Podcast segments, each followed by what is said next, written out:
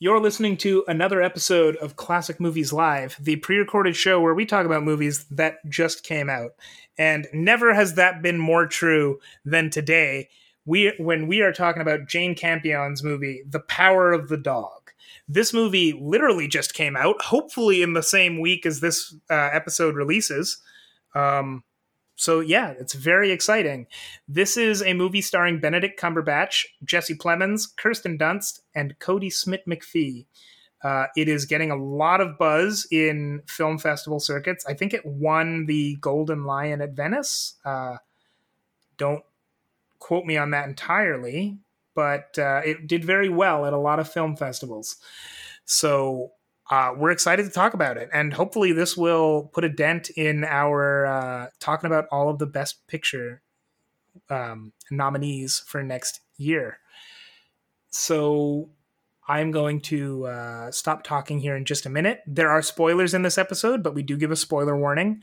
So, um, you know, if if that is worrisome, if, if it's worrisome for you that there's spoilers in this, m- maybe hold off. But like there is a spoiler warning once we get into actually spoiling plot details.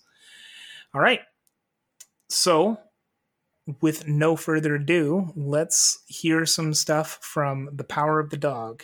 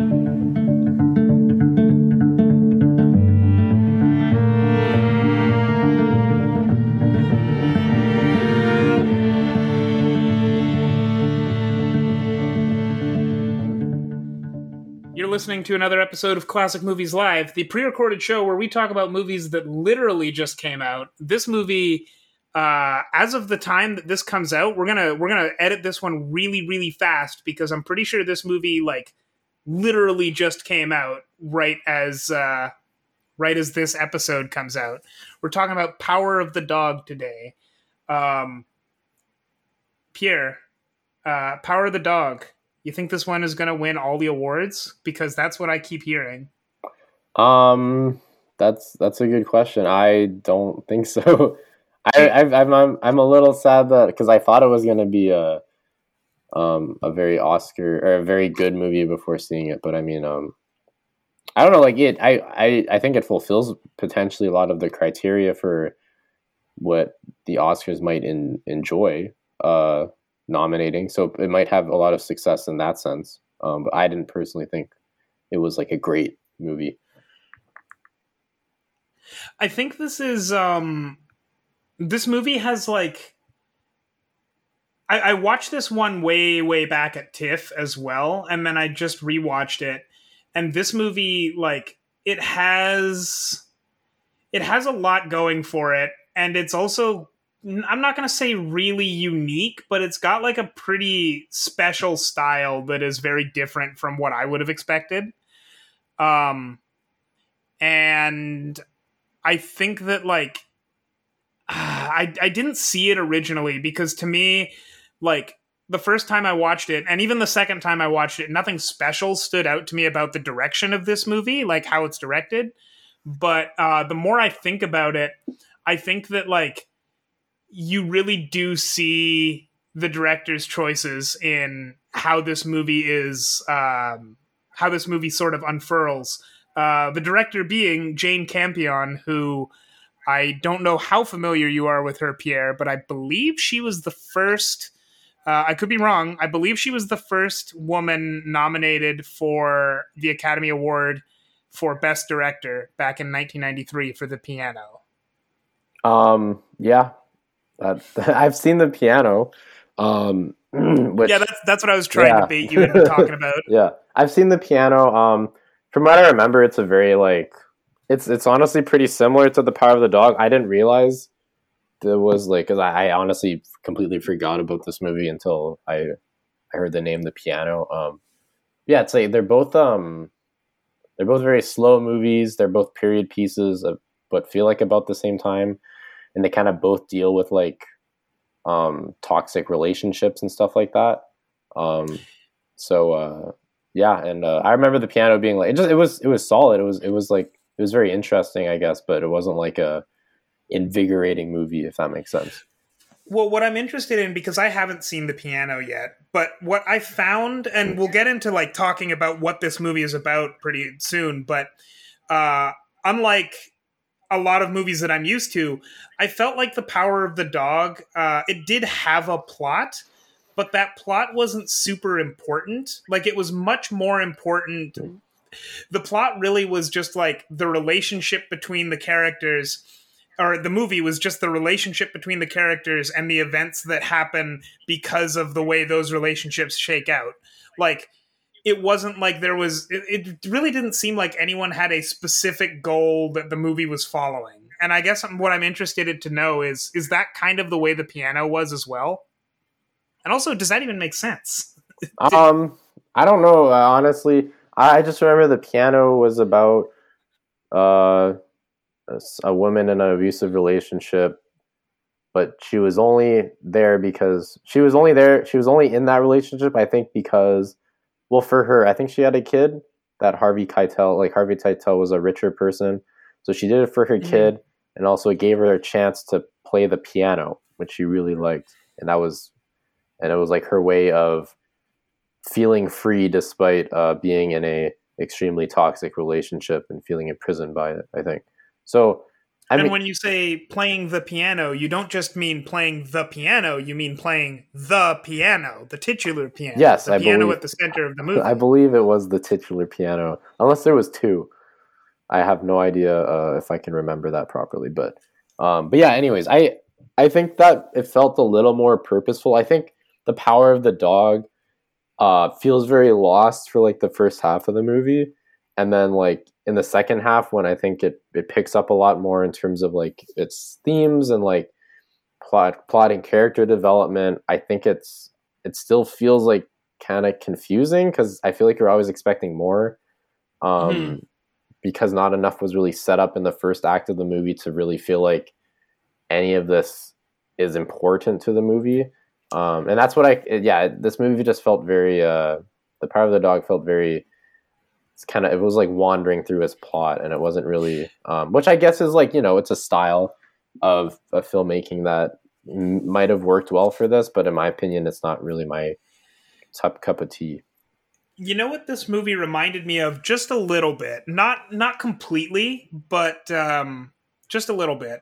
This movie reminded me of first cow which uh, we talked about i guess last year almost a year ago now. Um, which uh, for those that haven't heard our episode on First Cow, it's like this weird side story down in rural Oregon at the time of the gold rush, and like it's it's like people are it's these two guys that are trying to milk a cow that they have no access to so that they can sell cake and like it's barely a plot. Really the point is like i mean that one actually has i would argue a lot more urgency than the plot in this film. But like the main point of that movie too is it's a lot more meandering and it's really about the relationships between the characters which is uh, like I said, it's not a one to one comparison with the power of the dog, but this movie did remind me a lot of First Cow because it is also a movie that like the plot is secondary to what's actually going on in the movie. I felt. Yeah, that's fair. It, it was uh I mean, yeah, well just based on like how minimal I guess the plot is. You you can tell it was well, the director almost. I feel like this well, especially like given that I, I think she does a lot of period pieces. It seems like she just loves maybe that aspect of the filmmaking a lot, um, mm. like the telling story through set design and costume design stuff like that. Um, but yeah, I guess. Well, have we even talked about the plot? Like, have we given a? No, I was. I was actually just gonna. I was actually just about to do that. The plot of this movie is um, this concerns oh two brothers whose names I cannot remember. Uh, one of well, I mean they're Phil and George. I can't remember the last name. Um, but they're two brothers who are ranchers who I think they're both implied, it, not even just implied, maybe outwardly stated to be uh, from a very well off family, but they uh, became ranchers. And they run a pretty successful ranch and like um they have a bunch of lackeys basically. And george seems to be not super happy with like like phil really enjoys ranching but george doesn't seem to enjoy it as much but uh one day when they're celebrating I don't know, a good year in ranching or something. They're celebrating something. Uh, I think 25 years of being the ra- of owning the ranch or something. Um, George meets a woman in town, and they start sort of having a thing. And the movie is basically um, when that woman moves on to the ranch and like marries George, moves on to the ranch, and basically this movie is the woman whose name is Rose, her relationship with Phil, George's brother. And that's where most of the conflict in this movie comes from. Is like it's just sort of what happens now that she's on the ranch and like who is Phil as a person, who is Rose as a person, what do they do when they're together? And rose also has a child so like her kid gets involved. It's hard for me to describe the some the the plot in much more detail than that because i really don't think there is much more detail than that when it comes to the plot. Like we're going to talk a lot more details but i really think that beyond what i've said it all just comes down to um how the characters interact and who the characters are, which we're going to talk about anyway. Mm-hmm. Did I miss anything important? That's basically it. I wish we were missing something important, but yeah, that, that's that's all there really is. To, I mean, there's more stuff, I guess, technically, but like there's spoilers and they come in very late in the movie. So, mm-hmm. um, yeah, but um, yeah, I don't know. I, I guess this was a this was honestly kind of a stacked cast. Like on first glance, like got Benedict oh, yeah. Cumberbatch, um, Got our old pal Jesse, Jesse Plemons. Plemons, who I always love. Kristen Kirsten Dunst is in this yes. as well. Um, I want to say there's one, or maybe not. I can't think of anyone else that's really big in this movie, but Kodi Smit-McPhee isn't isn't like a tiny tiny name, mm-hmm. but like he's not mm. exactly super big. Okay. Frances Conroy and Keith Carradine are in this as basically cameos, but like they were huge for a while. Oh, okay. I mean, you know the 80s and the 70s mostly but still yeah um but yeah i don't uh, what, what, did you think of uh, benedict cumberbatch who i guess honestly i think a big burden the the biggest burden of this movie goes to him i guess in making yeah i mean he's he's the star of this show and like i thought it was a phenomenal performance i think it's um it may be it might be his best performance i've ever seen personally because it's first off it's against type. Like I've seen him as like you know a snarky young up and comer or whatever, and I've seen him as a serious uh older person, I guess. Like not older really, like not in makeup or anything, but uh like in 1917, he was the serious general who because he was older than the other who than the main characters, he was like the guy in charge basically. So like I've seen him in those roles, but I've never seen him play just like an absolutely insufferable insufferable son of a bitch the way he plays in this. Like he is one of the most hateable characters I've ever seen. Certainly ever seen recently. Uh, I just did not like him at all. But I loved seeing that. Like he played this character as just the worst person, and he played him so well. Yeah, he is quite a rude fella, isn't he? yeah. Yeah, I remember I, I read a bit about um, I read some discussion on this, and some people were saying that he was playing. It was odd casting because, yeah, it's supposed to be a really tough, tough, gritty character. Um, and Benedict Cumberbatch doesn't isn't the first name to come to mind when you think of characters like that. But um, I think he played it pretty well. I, I wouldn't say I was like enamored by his performance. Um, I'm not going to say no one else could have given that could have like played that character, but with how I mean, with with how much I how with how well I thought Benedict Cumberbatch did in that role, I cannot personally imagine anyone else in that role. That's fair. I think this was a pretty tough character to pull off, mm-hmm. just from like because there was a big sense of you know he, he's a very uh, uh, like general alpha male character at first, um, but he does need to show a certain sense of vulnerability so that stuff in the third act makes more sense um, and ties mm-hmm. in because he's a lot deeper of a character than uh, you would assume, I guess. Um, but yeah, I, I just um, I don't know. I don't think he was uh, the plot gave him enough for me to really get into it. I thought I thought he did a really good job, I guess, in like the the last third of the movie when his character arc like actually starts to make sense and like does stuff. Mm-hmm. Um, but before that, I wasn't really feeling it that much. Um, and that, but I mean, that's also just based on how the role has to be played. So, yeah, I don't know. I think he stole the show for me. So I don't know if I can fully agree that uh, everything picks up like th- that. I didn't like him that much before the third act. That's not exactly what you were saying, mm. but like, I really liked him throughout the whole thing. I thought that like as much as I just hated his character as a person, I thought that like anytime he was on screen was the parts of the movie that I was really enjoying. Like he's he's so mean in such creative ways and like I guess like not creative in that he goes out of his way to like think of extreme like effortlessly creative i guess because mm. like there's a scene where uh there's a scene where kirsten dunst's character rose is trying to play the piano and she's not she is very out of practice so she's trying to play the piano and he just comes down and plays exactly what she's playing on the piano on his banjo flawlessly and mm. has like no emotion on his face and just like basically runs her out of the room and like it's no words are exchanged. It's literally just him on a banjo and her on the piano. But it's so like heartbreakingly mean to her character. And he terrorizes her with that throughout the rest of the movie by just like she has this extremely simple melody that she's trying to play on the piano and she can't quite get it right. He memorizes that and he whistles it nonstop for the rest of the movie.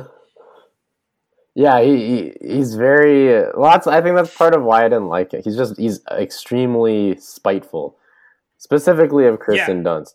And I well, actually not just her, but like at the start when he he's introduced to her son, he is also very mean for no reason, um, mm-hmm. Which later makes sense. But um, yeah, I, I, it was. Uh, I mean, I, I I did like their the way they played off each other. I think. Yeah. Um, their their their their lack of chemistry their chemistry in a like a negative way was like actually pretty cool. Um, I was actually ex- about to say exactly that. It's so weird to say this about characters about like a performance where the two actors characters hate each other so much that they like never want to see each other, but their chemistry was phenomenal. Mm-hmm, yeah. I honestly thought they were going to uh, fall in love and I thought that was the plot. Honestly, um, I was wrong. I don't know if that's a spoiler, but I was wrong. Um, but yeah, so uh, Kirsten Dunst was was solid. I I was really disappointed. I think Jesse Plemons is. I'm very honestly very excited every time I see Jesse Plemons credited in a movie. But like the last three performances I've seen performances I've seen from him weren't bad, but he just wasn't really given much to do. Uh, last three would being this, and then Jungle Cruise, um, there was one before. What's that? I'm think I'm thinking of ending things. Oh, that too. I actually liked him in that one. Um, Oh, okay. there was a different one, the one with uh, the Spike Lee one, I think. What was it? No, not Black Spike? Lee. No. Um. Oh, I know what you're talking about. Judas and the Black Messiah. Yes, Judas and the Black Messiah. Um, I was disappointed Yeah. with him in that too. I think that uh, the last couple of roles that Jesse Plemons has been getting, he's playing a supporting character in every like sense of the word. Mhm. Because his main role in this movie, as it was in, in my opinion, in I'm thinking of ending things, but I also I also really liked him in that. Uh, he exists to make the main character's performance shine more because like I think that his character in this movie is actually really interesting. There's a lot that this movie has like it's it's weird because you know we'll always talk about uh, we'll always talk about like show don't tell right? Mhm. and this movie does a lot of telling but what i find that this movie does really interestingly is i mean first off it, it does show more than it tells. Like it, it's very good at that. So i don't want to say that it's like telling rather than showing but it does say like there is a lot of exposition just told to us. But what i find even more interesting is with this movie there's a lot of there's a lot of exposition that um is like conveyed but it's specifically not told to us. Like for example after watching this movie uh jesse plemons' character is potential is probably the reason they got into ranching in the first place because I believe that him and Benedict Cumberbatch's character, so Phil and George, were both trust fund babies, basically, that went to a good university, but George didn't make it because he's not a good student. Uh, meanwhile, I'm pretty sure it's never told to us exactly, but I'm pretty sure that Phil is like really, really smart and could have been an academic if he wanted to be uh, in specifically like natural sciences Mhm. But because George couldn't make it at university and Phil like is you know wants to support his little brother I think he they they both dropped out and they found like this rancher who will become important later Bronco Henry and they like um and they learned how to ranch from him and ended up taking over his ranch with the rest of the university money. And that's the reason that like they always have to stay in contact with their parents because Phil is kind of the rebel, but he's actually really, really smart and good at what he does.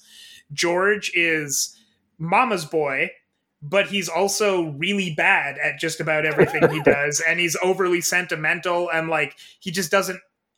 I don't know that necessarily he doesn't know what he wants to do in life, but he seems to have not found the right thing yet. And none of that is told to us in conversation. That's what I've inferred from conversations that are in the movie. And I think that even if I'm entirely wrong about that, it's super interesting the way that this movie conveys its information to where you know, I could be entirely wrong about that. Like I said, I really don't think I am. I think I'm getting the right I think I'm getting like 60 to 70% of that right at least. Yeah, well, honestly, like I do admire this movie for the lack of. I, I don't. I can't think of any exposition scenes, at least blatant exposition scenes in the movie. So I guess that's pretty good. Mhm. Um, especially like, well, I guess like the end, even the ending, I had to. I mean, I'm, it might be just because I'm stupid, but I had to read through the plot of the ending on Wikipedia so I could understand what went on there. Because I initially thought one thing, but I was wrong. Um, on on my first watch through i got it when when they hit the end but like i hadn't i on my second watch through i could piece i figured out where all the things were where i could piece it together Mm. myself or i could have pieced it together myself. It didn't exactly come out of nowhere the ending but it's subtle. Like when you get to the end and they say what happened even though it's not spelled out for you in detail it's like oh i get it. But if you are paying attention and you know what to look for before that, you can figure out the ending. It's all there. It's just very subtle. Yeah. Um, so yeah, I guess that's honestly pretty admirable to to try that out and um, expect audiences to uh, understand it. So yeah, because I think without understanding it, it, it's a it's a bad ending. like, Yeah. Um, if you don't understand what happened there, so yeah, that is cool. Um, yeah, I, I don't know. This it's just like I don't have much more else to say honestly. Like I, it's a pretty it's a pretty movie. It's uh like cinematography solid. I, it does feel a little Netflixy. I don't know if that's just in my head because everything Netflix makes is made a certain way. Like you can like has the Netflix look maybe. I'm I'm curious to know if if you're able to, how would you describe that? Because I also think it it seems Netflixy, but I'm pretty sure that my that the reason I think it's Netflixy is different from the reason you do. Um, see, I honestly I don't know. I I couldn't tell you. I I might just be. It might just be me knowing it's a Netflix movie. It's already in my head, but like I thought for the most part it looked like good. Like it, it was a pretty movie. Maybe the colors feel a little muted, um, but usually I remember it's the what? Well, I know. Wait, for dramas, I think they add a little gray. Like they make things a little more stale. Uh, and then for comedies, they make things a little too bright, if that makes sense. They overexpose mm. it. Um, but I mean, that's just a normal thing for any movie. So I think I'm just overreading into it. Um, for me, this reminded me of. Do you remember when we did our review of *Da 5 Bloods*? And we mm. like were talking about directors with basically unchecked vision. Mm-hmm, yeah. This to me felt like that, and that's why I think it's Netflixy. Although it didn't bother me as much as it did in something like Mank or *Da 5 Bloods*, because uh in this case, like the, the reason I say that this reminded me of like that unchecked vision, this feels like a movie that Jane Campion really wanted to make. But then, as you've already stated, and as I would agree, this movie is pretty slow. And I don't know how big of an audience it would draw if this was just like commercially released. And because I can't, I don't know about that. I don't know like what major studio would produce this movie. However, Netflix, knowing that Jane Campion is a pretty widely acclaimed director, at least for her earlier work, and I mean not for not not for her newer stuff, just she is a well-known and well like liked director throws money at her. I don't know if this is a Netflix produced movie or if they just acquired it, but like uh, this feels like Jane Campion was allowed to make the movie that she wanted to make, despite that movie, I don't think being like something. This didn't feel like it had a lot of studio interference in it. And it does to me feel like a movie that, depending on the studio, a studio might actively dislike or like need it to be, uh, you know, a little more exciting or something. Yeah. Does that make sense? No, it does. I Netflix is allows directors to do things like that, and I think that is unfortunate. Um, but also, from what I remember of the piano, I think this is par for the course for her. So, um, mm-hmm. yeah. But yeah, either way, like I said, it didn't bother me as much, but that's because I didn't really hate this movie the way that I like really didn't really hated Mank. Mm, yeah, yeah. Like th- this feels like I guess like it feels like a movie that she really wanted to make, but as you said, it also feels like movies she's already made. Mm-hmm. So like, you know, where with Mank, yeah, it was a movie David Fincher really wanted to make, but it doesn't have any of the signature cool David Fincher stuff. So it's weird to see like his unchecked vision be so different and in bad ways from his checked vision, if that makes sense. I think so. Well, I, I just, I think with Fincher, it's well. First of all, I think he, mm, we have certain expectations for him, mm-hmm. um, because and because of how much we've seen when Netflix gives him that much creative freedom, it almost feels like a different style.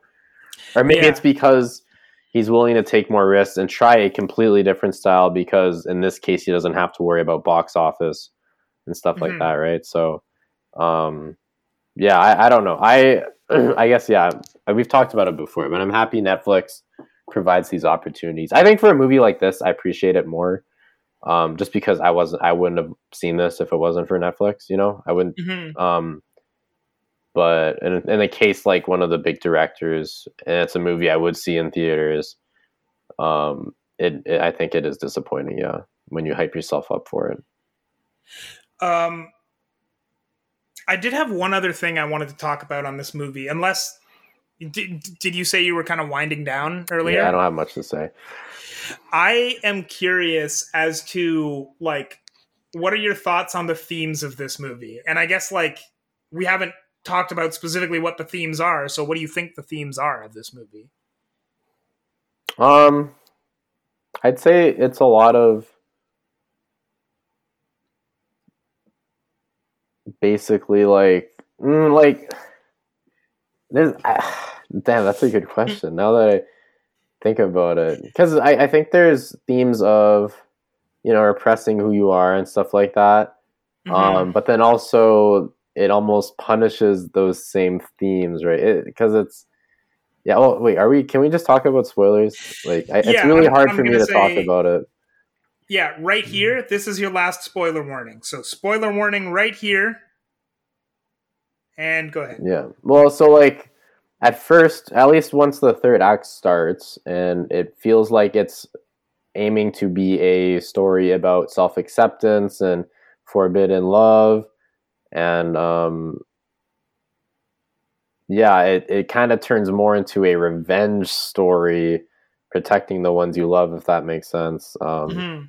Because when what's his is it is it Phil? No, Phil's the Benedict Cumberbatch, right? Phil is Benedict? Cumberbatch. Uh, like Carl or Um, something, or I don't know. something. Let me check. Let me let me check while you uh, continue what you were talking. The kid in the movie, we are assuming, or at least I I am assuming from what the the movie provided us is gay, and Peter. Peter.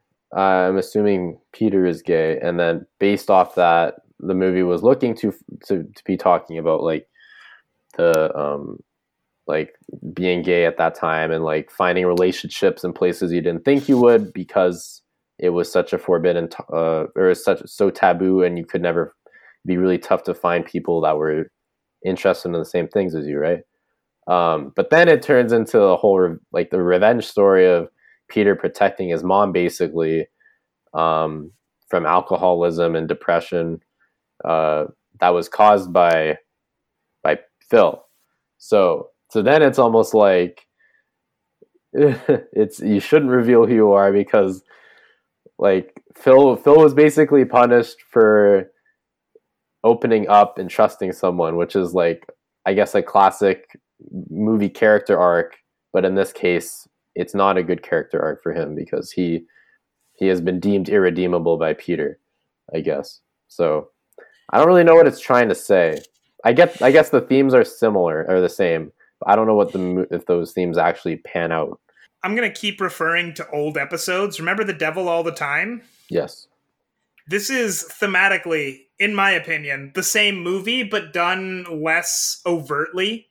Like The Devil All the Time is a movie about a bunch of people who are all victims of their various circumstances that like basically can't escape the point that they've gotten to in their lives.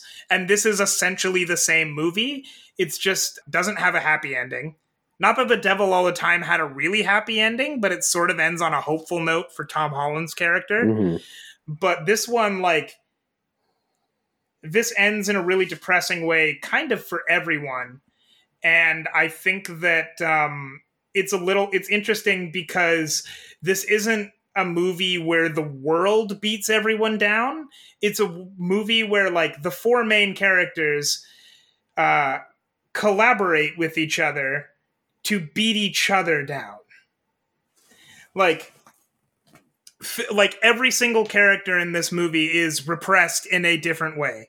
Phil is uh, I don't remember if you said this. He is probably a he's he's almost certainly a gay man who like and like he's never been able to express that and more importantly like he has ex- he has like uh residual affection for Bronco Henry which because we never see Bronco Henry, I have no idea if that was actually requited or not or anything like that. But clearly he was like very deeply in love with Bronco Henry, but Bronco Henry's been dead for 25 years. Um, and like he can't ever show that side of himself to anyone else, which is part of why he hangs on to the relationships he has so much because he's got all his minions and he like has to be the boss of them and so he'll hang on to those and he's even early on it feels to me like the reason he lashes out so much against Rose when Rose marries George his brother is that he doesn't want to lose his brother. And he like every single conversation with his brother he's either insulting him recalling the past extremely fondly or both usually both. Um and like that weighs really heavy on george who if i was right about my interpreting the plot earlier on has kind of always been a failure his entire life and just like can't find his place in the world and is just eclipsed by phil in everything he does because phil is the brother who can actually do things better than the other brother. Um, and so, like, George just doesn't really know what his place in the world is and can't find it. Rose, uh, like, and so George sort of not lashes out, but sort of projects himself onto Rose, who is a widow of a doctor, but like because she's a woman growing up in ni- or not growing up, a woman in 1925, uh, she doesn't with with a child who's like uh, pretty old. She doesn't have the she doesn't have the ability to um, sort of step out and do much with her life beyond you know making sure that she can provide for this kid now that her husband is no longer around.